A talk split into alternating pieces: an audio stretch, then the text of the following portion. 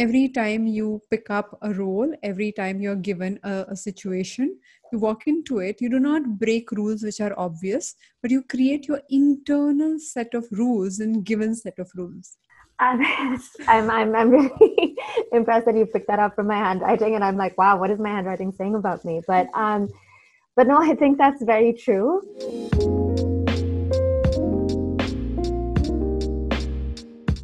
There, welcome to Absolutely Write, the very first graphology based podcast show in India. My name is Aditi Surana. I'm a graphologist, a high performance coach, and host of the show.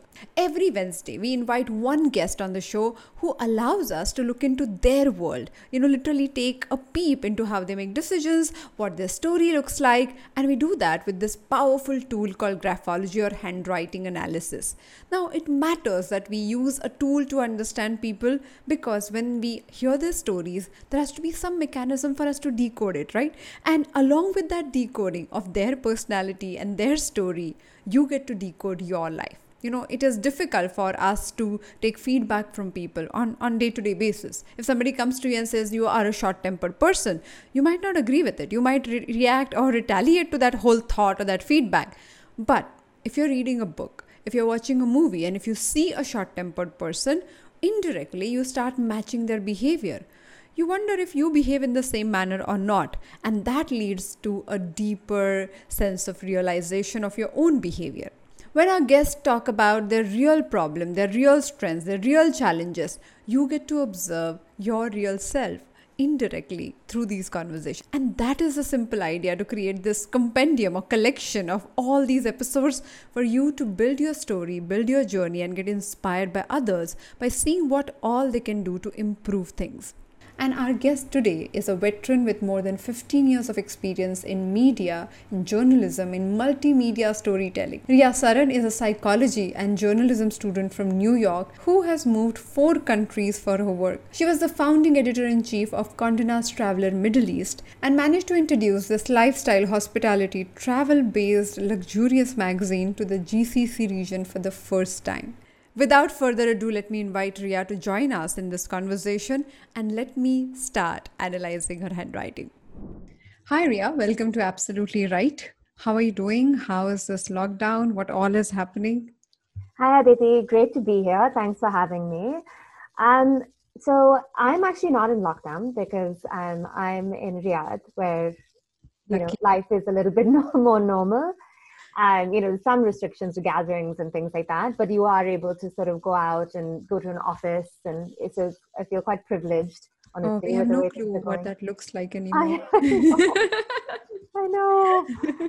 and a lot of my family and friends are in india so i mean i've been hearing yeah. what that whole thing looks like and it's crazy things crazy yes? yeah so we had requested you to write a handwriting sample. I have your sample in front of me, and we're going to walk into the conversation, which is based on handwriting analysis. So as the format goes, I'm going to look at something in your writing, speak about your personality, and as we have never met, it's going to be a, a very uh, objective observation based on writing and please tell us a story or an experience that you can pick out from your life and you know you know what what would you like to share? Because our listeners will learn about themselves and about you through both our comments my comment based on writing and your stories of course which are inspiring and, and fascinating.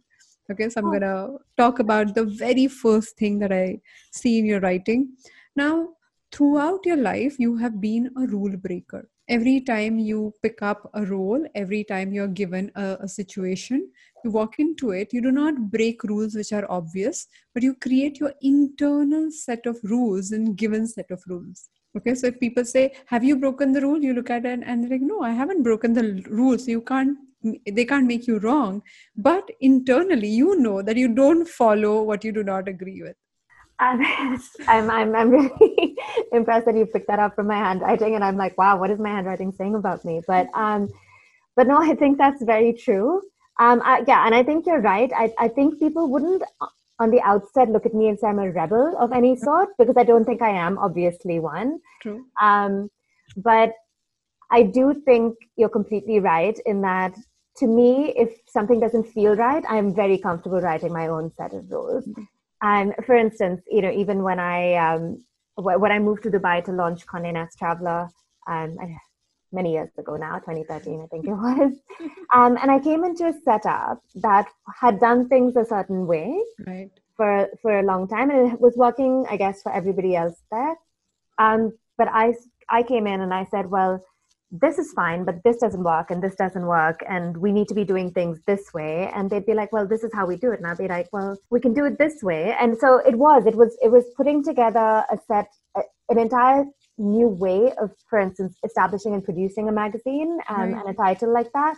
But without you know going so off kilter that you're doing something that you know is, is disturbing to anybody else or you know once they saw the results of the way i did things they were happy for me to run with it. Also, um, uh, like you do not confront people while doing it. So you do it in a manner that you are extremely patient and you can be repetitive till the point they get the point.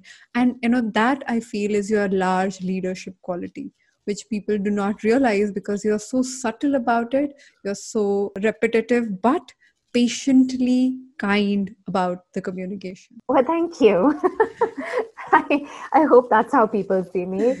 but but um, but no, you're right. I, I'm not big on confrontation and conflict. I don't uh, I don't like it. I also don't think that that's the best way to get what you want. Mm. Um, I think showing people rather than telling people that something is the correct way to do something or a different way and a different way of thinking um, is is much more effective. I found, um, and, and I think that's a better way of putting it. Actually, when you say showing people instead of telling them, so that you know. Uh, inspiring them to follow you if at all they choose and being on your path and repeating yourself in that manner by acting and by by sticking to consistently sticking to your concept or your larger idea. That takes a lot compared to other people who are like oh you should do this you should behave like that. Definitely. Now i'm saying this because unlike our most handwriting samples your sample is on a ruled paper. So when anybody writes on a ruled paper but do not write on the line you know you have this little space between the actual ruled line of the page and your imaginary line which is your baseline that shows that the writer always creates his or her own set of rules in a given set of rules. And that is oh, very very evident. That's fascinating. Okay yeah because i was feeling a little bit bad that i only had the ruled paper because as i said i'm sort of in between homes and i'm living in a hotel apartment and i didn't have i literally just didn't have unruled paper um, and I and, and I said, oh God, I hope this is not going to make a, you know affect things in any way. But apparently, it showed you something about me. Yeah, so absolutely. A new, newer thing altogether. Yeah. So I mean, I guess as I said, um, moved in. I've started things. I've just moved to Riyadh. I'm, I'm I'm sort of doing different things, and I my most of my career has been moving not just jobs but moving countries. So every time I change a job, I change countries. Wow. Um, so yeah. So I mean, I you know obviously I I, I don't play it safe.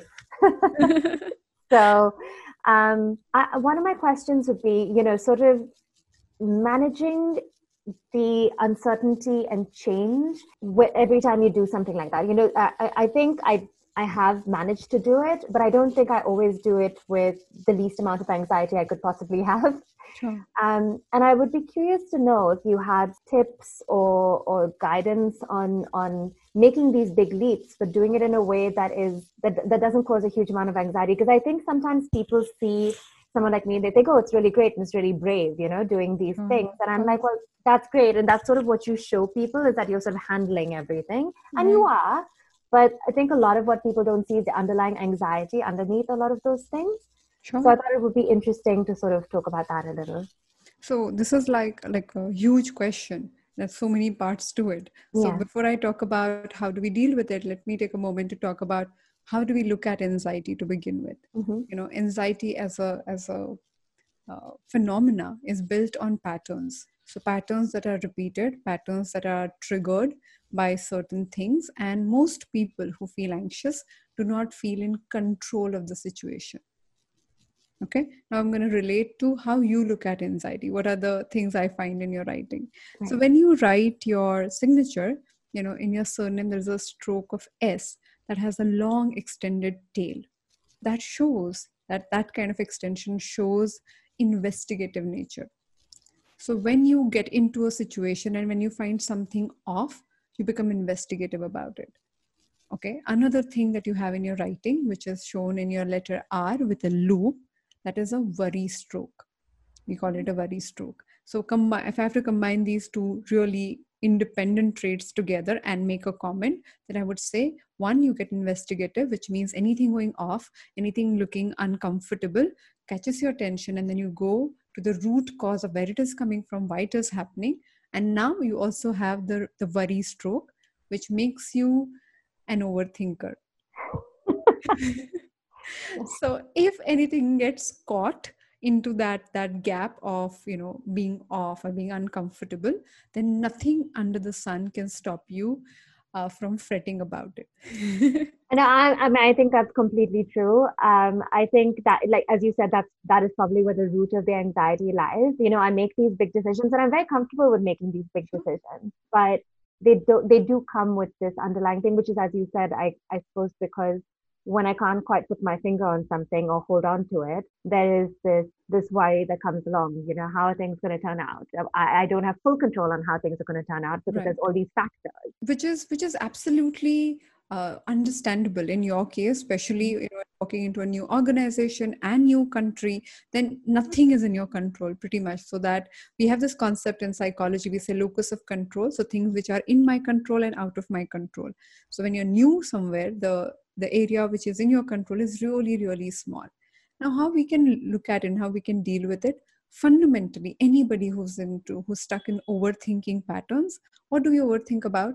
Things that we imagine that can go wrong or our memories of things where things went wrong. So we keep repeating those memories or we keep thinking and imagining and coloring pictures. And i feel yours is more of imaginative style but when you put your foot down and you bring all the past references where things had gone wrong, you justify it with all the data. And then it becomes like a solid case against yourself. So then nobody can fight that case. Nobody can win over that case, right? So then it's only one person. So a part of you against yourself. Now, to break it, we have to identify the triggers. So, as I said, the trigger, the fundamental trigger is some when you feel you are out of control on any one of the things right? So when it comes to your other professional areas when you feel out of control the simplest thing i can tell that you do is you find the expert who can fix it. In your personal life or in these personal decisions you do not think in that manner so the expert might not be a person but expert could be an opinion. Expert could be somebody who has gone through the journey and can make the process easier for you. Expert could be the formats that you can create for yourself knowing that this is my pitfall. Now all these things we can do to gamify or in a way like you know go around our own triggers because the triggers once they are off when they are once they're pressed then you have very little control over the situation. Yeah no, that makes complete sense That makes complete sense. I mean, it's good to hear it in that manner because it sort of simplifies what it is you're looking for. And and even the anxiety that you're talking about is momentary. You do not fret about it after some time. You know, still till you go through it. Now, what you do most of the time is you close your eyes and you really go in with full force, and then you you believe that somehow you'll come out on the other side. I feel that mechanism has to change so when you have when you feel surrounded by so many thoughts which bother you and which make you feel bogged down you try to to cover your eyes instead of looking at them. Right.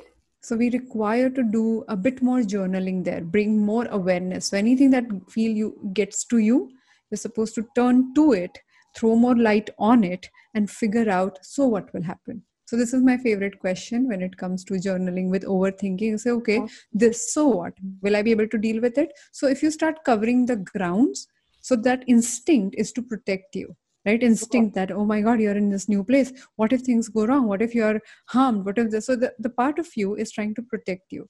What we do is we dismiss it. We try to push it. We try to not address it. And then it becomes stronger and stronger because it is still scared. It's like a child who's crying if the mother only ignores him and if he's really in pain he'll cry more and more and more. But if he's not in pain and ignorance works because then he, he gets distracted by something else. Right. But the fear is like the child who is in pain. So it can't be ignored enough for you to go around it. And that's why the fears become stronger and they stop you in your tracks so the very moment you, you look at it and you keep understanding. So one of the lessons i learned from brene brown she says you know sometimes you wake up in the morning four o'clock you just go uh, to the washroom and by the time you come back your mind is filled with all these anxious thoughts. So she says what i do is i tell myself that it is okay and i understand you're trying to protect me and i am grateful that you're trying to protect me. So that part of you is trying to do all of this you know and catching you in the moments where you're not ready when you're not fully awake when you're not fully up for a challenge and in, in a vulnerable space basically because it wants to get your attention if you give it the attention required and you know whenever during the day if you journal then the thoughts will find the outlet and they do not have to scream to get your attention that's fascinating that's fascinating. I had never thought about it that way, but you're completely right. I mean, why would they be intruding when they're not wanted if they're being dealt with otherwise? Exactly. Yeah. The, I mean, I guess the other uh, big thing that has been on my mind is, of course, um, I've I've always been in these. I've been for a long time in these positions where you know a lot of people depend on you professionally you're you know you're there to set an example for certain things you're a decision maker you're a leader there's all of these um, elements to you know your career um, and what I find interesting, I suppose, about it is that I have I have always wanted to be all of those things, but at the same time, I know that I'm an introvert. So I I find that you know some days I um, you know if I've had like a really big event or like a really big um, you know project that needed doing, I power through it. I'm fine. We go through it all, and then I get to the weekend, and I just can't do anything all weekend. I'm completely spent. you know and people are like, no, come on, let's go out. And I'm like, no, you know, literally all I want to do is sit here with my book and, you know, maybe watch some Netflix. And, and I always think that there's an interesting, I, I wouldn't say like it's an oxymoron, but being an introvert and being a leader at the same time. Yeah, of course. Especially it, in the industry that you have chosen. Yes, where it's very public facing. Right. You know, so um so yes i just wanted to hear what your thoughts are on that because i'm because i do think i'm both those things and sometimes i feel like they're they're almost opposing. Okay i completely agree yeah. with you. And and you know being an ambivert that you are the social skills that you have picked up uh, are acquired for sure. So though you know how to speak and how to present yourself and how to get that party going those are acquired skills. And i think most of us do that especially most introverts do that because that is the way we are trained into the social structure if you don't do that a confident person is the one who can speak well. That is our idea right? Confident mm-hmm. person is not who knows his work and his space at best. Technically that is the definition it should be. But right. for us the social idea is way more important than what you know and what you think of yourself. Now if you have picked that up and if you are going way beyond your own nature then the exhaustion is the natural phenomena. Okay so i'm gonna uh, break introvert and extrovert graphologically before i talk about it. So there are two aspects. One is the size of the writing. So when your handwriting is big which you have in your signature you have a larger personality. So you walk into a room and people take a note of you and they understand okay she's the person. They also look at you in an authoritative manner. So all of that comes naturally before you even say anything before you connect with them or even any communication happens. That's the persona that you have now persona however is a public image. Persona is what we wear as a mask. Now in corona times i have to be very careful like the personality mask just to create an impression on the others so it's a very clear distinction and we all have like practiced image right? Like when i work as a podcaster i have this so-called persona of a podcaster. Like comedians use that a lot. So my comedian persona is very very different than who i am. So they kind of craft it and you know they uh, actors work at it in a particular character but we also do it on a daily basis so we have a work persona and then we have a social persona and then we have relatives that we don't like kind of persona. So we all have these different images that we carry. Having said that when we talk about actual personality in that case your writing moves to the left. That is an introvert's main graphology trait the writing moving to the left. Interesting. Now that is also supported in places where you are extremely independent so when you write the I that represents you, like PPI, personal pronounced I. So when you say I am, that I is without any any uh, horizontal line in it. So it's only a vertical line, showing that you're extremely independent. So when you are alone, not only that you thrive because you are an introvert if you are left by yourself you thrive in that environment also you are not dependent on other people to provide anything like care and emotional support and like you can just self-sufficiently survive through multiple uh, situations and i would say in, uh, environmental you know anything that your environment throws at you all those challenges you can figure out. You know in spite of anxiety and all of that we spoke about at the end you'll figure it out. Now with that level of self sufficiency the need to depend on other people is also much lesser. So that heightens the introversion that you have and thereby having regular pockets of the day or of the week where you're not seeing any other person's face are very very crucial no, they really are very crucial. and if people don't understand it, then obviously, uh, you know, I, I can I can give you a detailed description because I'm an introvert who's in the business or profession of talking all the time. Mm-hmm. So there was a point where I used to run away from everyone and I used to say, This is my time to be in my space. So just like back off. Over a period of time, I learned to be less monstrous about it, but I, I, I understand it completely. So when you connect with, with yourself, for an introvert, the way the brain is uh, wired is you thrive with less external stimulation. So, reading a book, uh, doing an activity like gardening, something that requires you to not be stimulated constantly, mm-hmm. allows your mind to unwind and you feel calmer and you feel recharged at the end of it. People who are extrovert, they get stimulated when they are constantly, they, they feel happy and recharged when they're stimulated over and over again. So that is a different mechanism altogether. So if you're preparing for something where you have to talk to people throughout the day and you know uh, an event like that, taking the time in the morning instead of over the weekend can be of great help. So because you know I have to be out there and you know spend all this energy, let me recharge my batteries before and not at the end of the the day because at the end of the day you're exhausted mentally physically all of that happens also the gap or the dip is much higher than normal yeah, that's completely true. Like even things like, you know, I'm, I'm a person that works out in the morning and people are always like, well, you know, if you could change it around and work out in the evening, that should be fine. And I was like, actually, no, because for, me, I just feel eh, work, I, working out in the evening would take a lot more energy than I have after a day of work and interacting with people. Right. Yep. Whereas in the morning, I'm full of being, you know, like I, I can absolutely get up and do it. And I also, guess also if you work out by yourself, then that can become your internal mechanism to calm down and actually recharge. So that's also another key. Which, by the way, it's also really funny because people sort of have been trying to convince me, like even during this COVID time when you're not going to gyms and you're not going, you know, you're not doing that and you're sort of working out. Like I've been doing at home workouts and people were like, oh, you know, you should join this. We, it's a great Zoom instructor. It's a great this.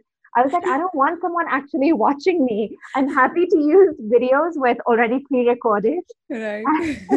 nobody's actually watching me. And people think that's quite funny. They're like, no, but isn't it great to have like this class and you know people are all on Zoom? And I'm like, no, that sounds terrible to me. so one thing I want to tell you that you know as a leader, if I have to describe you, one of the things that mm-hmm. is is your efficiency to uh, get multiple projects going so if you have less projects on your hand, you feel more distracted. Now that's a weird concept, but that's how uh, that's I would say is your superpower because when you are given more on your plate, you feel calmer, you feel more in control, especially work-wise. But if you're only taking care of two things, it feels that something is off. So I think this is a problem of heightened capacity. Um, I think that's completely true. Um, I, you know, I mean, I complain, uh, you know, as you do with your your friends over, you know, sure. after work or whatever. You're like, oh my god, I've been so busy. I literally haven't looked up all day. But I think you're completely right. I think I thrive on that. That is that that that for me is an extremely exciting way to be at work. I don't like having too much downtime. Um, yep. I find it distracting. Perhaps that's why I'm suited to being something like the editor in chief of a magazine because here you're sort of, of course, you've got the actual content piece, but then you also have the people management piece, then you also have the, you know, sales piece and the managing upstairs piece. Of course. You know? So it's you are actually donning so many hats every day. And I think for me, that was really stimulating and it kind of you know it, it's part of what i loved about the job you know no, was the fact that there were all these different facets that challenged me in different ways and kept me going and i think that's how you you thrive in situations and i must add to this very few people are aware of this part of your your working style that you're mm. highly intuitive. So you do talk about logic and number and you know delivering on processes but the way you design them and you decide what is working what should work and for this person versus that is highly intuitive. And i think that part makes you uh, unpredictable for others because they can't put a formula to why you work and why you do whatever you do but also highly efficient the way I'm, i was talking about you can uh, connect multiple unrelated dots. Graphologically speaking i'm saying this because most of your writing is disconnected.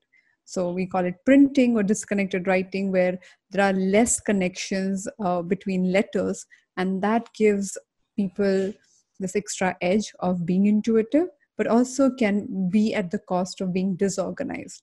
In your case, I would not say disorganization is a problem because of your otherwise uh, commitment to, to deliver. So, when it comes to professional work, you're highly committed to deliver, and those standards you somehow manage to meet. And that's why disorganization professionally is not a challenge because of the commitment more than anything else.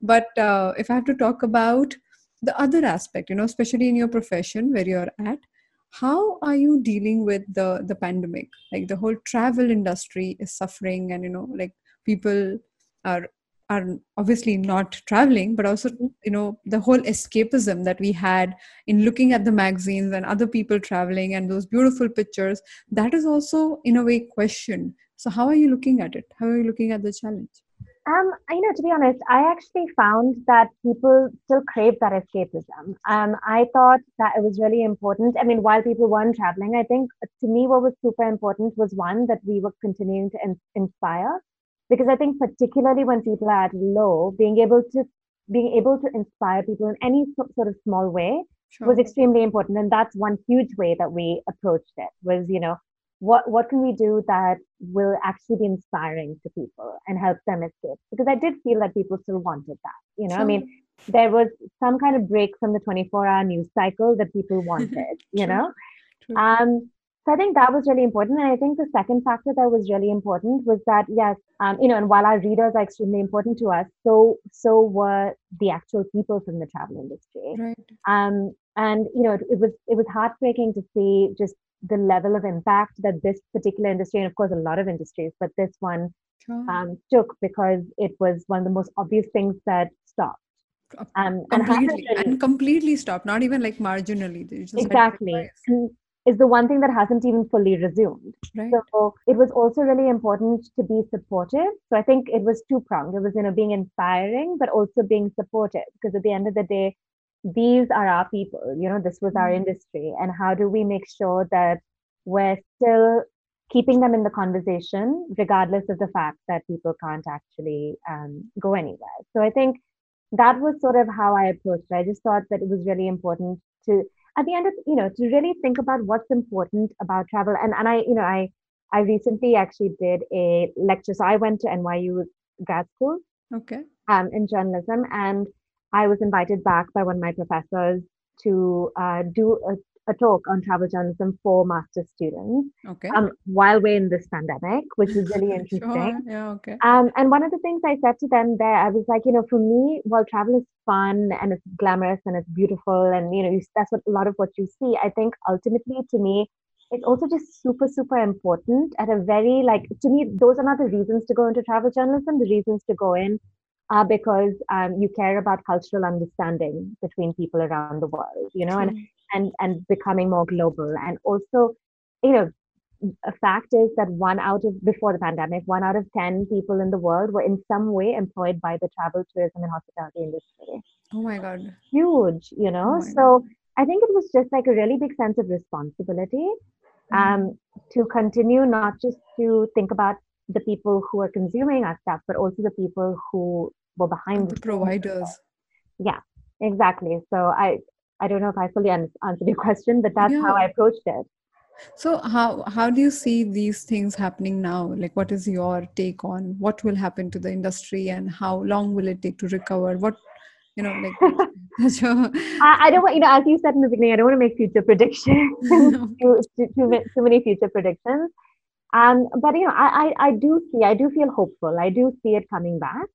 Okay. Um, I do, I think, you know, for instance, leisure will come back faster than business. And I think mm-hmm. that's because a lot of people have seen that you can conduct business without actually physically having to be in places. True. Um, so I think, but I think leisure will come back, and I think it will come back in quite full force because I think the everybody is tired. Yeah, people want to go. They want to be somewhere else. They want to you know? They're so done I, being at their they're stuck in the houses and, and restricted in the same city of course. Exactly. So i think it will definitely come back. And i think in the meantime of course i think there'll be a lot more local exploration which i think is only a good thing. I think people often spend so much time thinking about how far they can go and where they can go without fully knowing what you know the general surrounds of where they are. And i don't think it hurts at all to understand where you're from or where you're based so um, what you're saying is also like the large part of travel is exploration, and that can happen in your own city. You don't have to wait for the travel to open for you to go absolutely, somewhere else. Absolutely, absolutely. I mean, I even used to, say, I even said to these journalism students, I said, you know, for you to even start like practicing travel writing, go to your neighborhood and find what's interesting there, and you can practice travel. You know, literally, there could be things that are of interest. Maybe there's like a little historic something in your neighborhood, you know, find That's out about amazing. it. I mean, firstly, you have to start writing in order to eventually, or, you know, whether your, if your thing is, you know, videos, then start doing that. But um, you need to keep, you need to practice. That's number one. But I think, like I said, find things that are of interest in the neighborhood. If you can get under the skin of something that's even in your neighborhood, that means you have the chops to then go to another country and find what's interesting about that, you know, if you could do it. So I think, you know, start small, start with like, you know, interviewing a local restaurant owner, you know, that's that's one form of travel writing. And what's like the local cuisine and you're thinking you break it down for somebody who doesn't know very much about that in a way that's interesting. Go go to your neighborhood, explore it, go to the town next to you if that's feasible. So really just start. You don't have to be able to travel to be able to start honing the skills for it. And Which then eventually when you yeah so i'm just curious Rhea what got you into this profession what keeps you going so i mean i think i'm at heart a storyteller like i love i love telling stories about things I, I'm, I'm very curious about stuff I, I really like to go and find out things i, I i'm um, I like talking to people, ironically, despite being an introvert. um, so, so know. let me rephrase. You said, I love exploring people, probably without talking to them. exactly. But you know, also I like, I mean, clearly from, you know, sort of just how I've chosen to live in different places and things, I like adventure. I like things that are new. Mm-hmm. Um, I was also very lucky that right from quite a young age, I did travel a lot thanks to my parents and things. Nice. So I've always, I've always had that little bit of itchy feet about wanting to be here and there. And then I think that combined with just an innate you know love for storytelling and also i guess the talent for it the ability to take something and translate into something interesting mm-hmm. um that's that's sort of how i got there though i didn't originally think that i would do this i thought i'd be a lawyer and i think i would have probably made a pretty decent lawyer because i can be very logical and very like detail oriented totally. but i don't think i'd have been as happy no i think uh, you know there's one trait in the writing where the letter p has yeah. an antenna you know like you, when you, when you write your letter p it always begins with like a little antenna and then you form the letter. Okay. that shows your extreme uh, ability. I mean, i'm using the word extreme because you're so quick and you think of all the possible grounds that one can cover when it comes to arguing. I would have made a decent lawyer is what you also i'm relieved to know that you don't believe in confrontations and conflict i think many people are spared of this trait only loved ones are aware of it yeah. To you. Is there, is, is there any other question you have for me? Um, so, Aditi, I wanted to talk a little bit about, um, you know, the fact that we've talked about how I'm very independent and my handwriting shows that as well. And, you know, I'm, I'm a decision maker. I enjoy and I thrive on all of those things. Um, and I think to me, one of the things that's been interesting and has been a question in my head occasionally is um, that while I do enjoy all of that and that level of independence in my role, um, I've never made the full leap into being, for instance, an entrepreneur and working for myself. I've always worked for an organization. Um, and I wondered if there was possibly a reason that you could see in there for why I wouldn't have made that kind of leap yet. Okay. Mm-hmm. So, do you intend to do that? I haven't got like a very firm intention, but I do, I have thought about it, and especially in the last couple of years, because I guess you get to a certain stage of your career and you think, well, you know, I'm, I, I enjoy being in these leadership roles. I enjoy the independence and the decision making, and I'm good at it. So, what stops me from, you know, going out on my own and doing something that I think is interesting? Okay. But so I've thought about it, but I haven't actually gotten so far that I've, you know, got a plan or you know, okay. something's holding you back. Okay. So the first thing that I must uh, begin when it comes to entrepreneurship as a as a career choice. Now, an entrepreneur requires to look at multiple pieces and ha- you know you have to be responsible for everything currently in the leadership position so many systems and so many uh, infrastructural requirements are already taken care of and what you do and what how you look at it is you maximize the potential that is available and create more possibilities with people by hiring better people all of that. Now if i have look at it it is and if i have to compare it with say a designer so that job is to design a newer future is to deliver something that other people cannot see but the very moment you create your own label for, for that matter it comes with dealing with labor dealing with material dealing with all those smaller moving parts which can become daunting. Right. Now in your case you thrive when as i said when the problem solving is more intellectual is more stimulating. If it becomes everyday if it becomes mundane if it becomes really you know getting stuck on smaller ideas and smaller nitty gritties you do not enjoy that space much but most businesses will require you to get to those day to day you know like making sure everybody's salaries are gone and you know all those activities yeah. you do not enjoy much so that i feel is the benefit of working uh, with organizations. Second point is you are a go getter. So when you write your lowercase t, the way you cross your horizontal line is at 50%. Now, what it shows is you are an end result oriented person. Most of these results are thrown on your table by other people. They kind of say, okay, this is where we want to go. You buy into that idea and you run with it and you kind of create it but every time when you pick up tasks which are you know not professionally i'm just also giving the personal mm-hmm. uh, idea here. So when you pick up tasks which only you are accountable for you're not as committed as you are when you're playing a public game. That's really interesting okay. So thereby an entrepreneur requires that self motivated everyday commitment to work at it. I was reading this quote by Elon Musk, and he said, "I work 24 by 7. I work, uh, you know, throughout the year, and I've been doing it for last 20 years, and people think I'm lucky." So when you're like in in the business like that, you constantly have to deliver to your own commitment, your own idea of success, and if you do not feel excited about it, you drop it when it comes to your personal achievement that I feel as an entrepreneur might go against you. That's super interesting. But if you start a business where you have another person with you who is very, very committed to that larger idea, who can make sure that you know you run with those goals or end results, then you can still continue to do this while the other person takes care of the the nitty gritties and processes and all other things. That's really interesting that you say that. Yeah, because I did once do like a small consulting project and even chasing the invoice, like really, like it really was not my cup of tea. And I was like, oh my God, and this is just one invoice, you know? Yeah but that's what i mean like you know those follow-ups and things uh, now in an organization like yours everything of that nature is taken care of.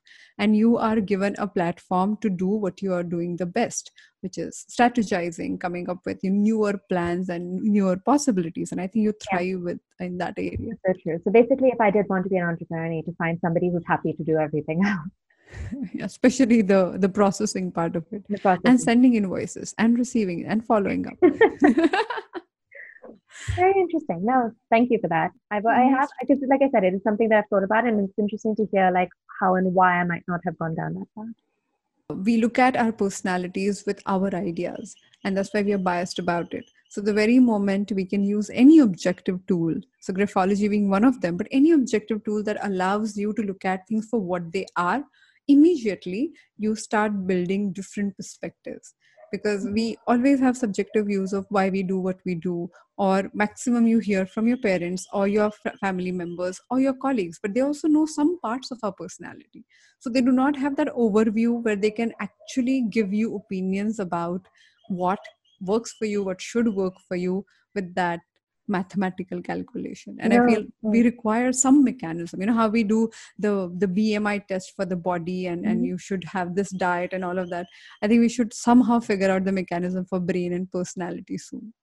Yeah i think that'd be brilliant. If we can step on our machine. Yeah and like just know I, I think i'm going to do that with graphology soon. Just like yeah, send you your should. handwriting and the machine tells you.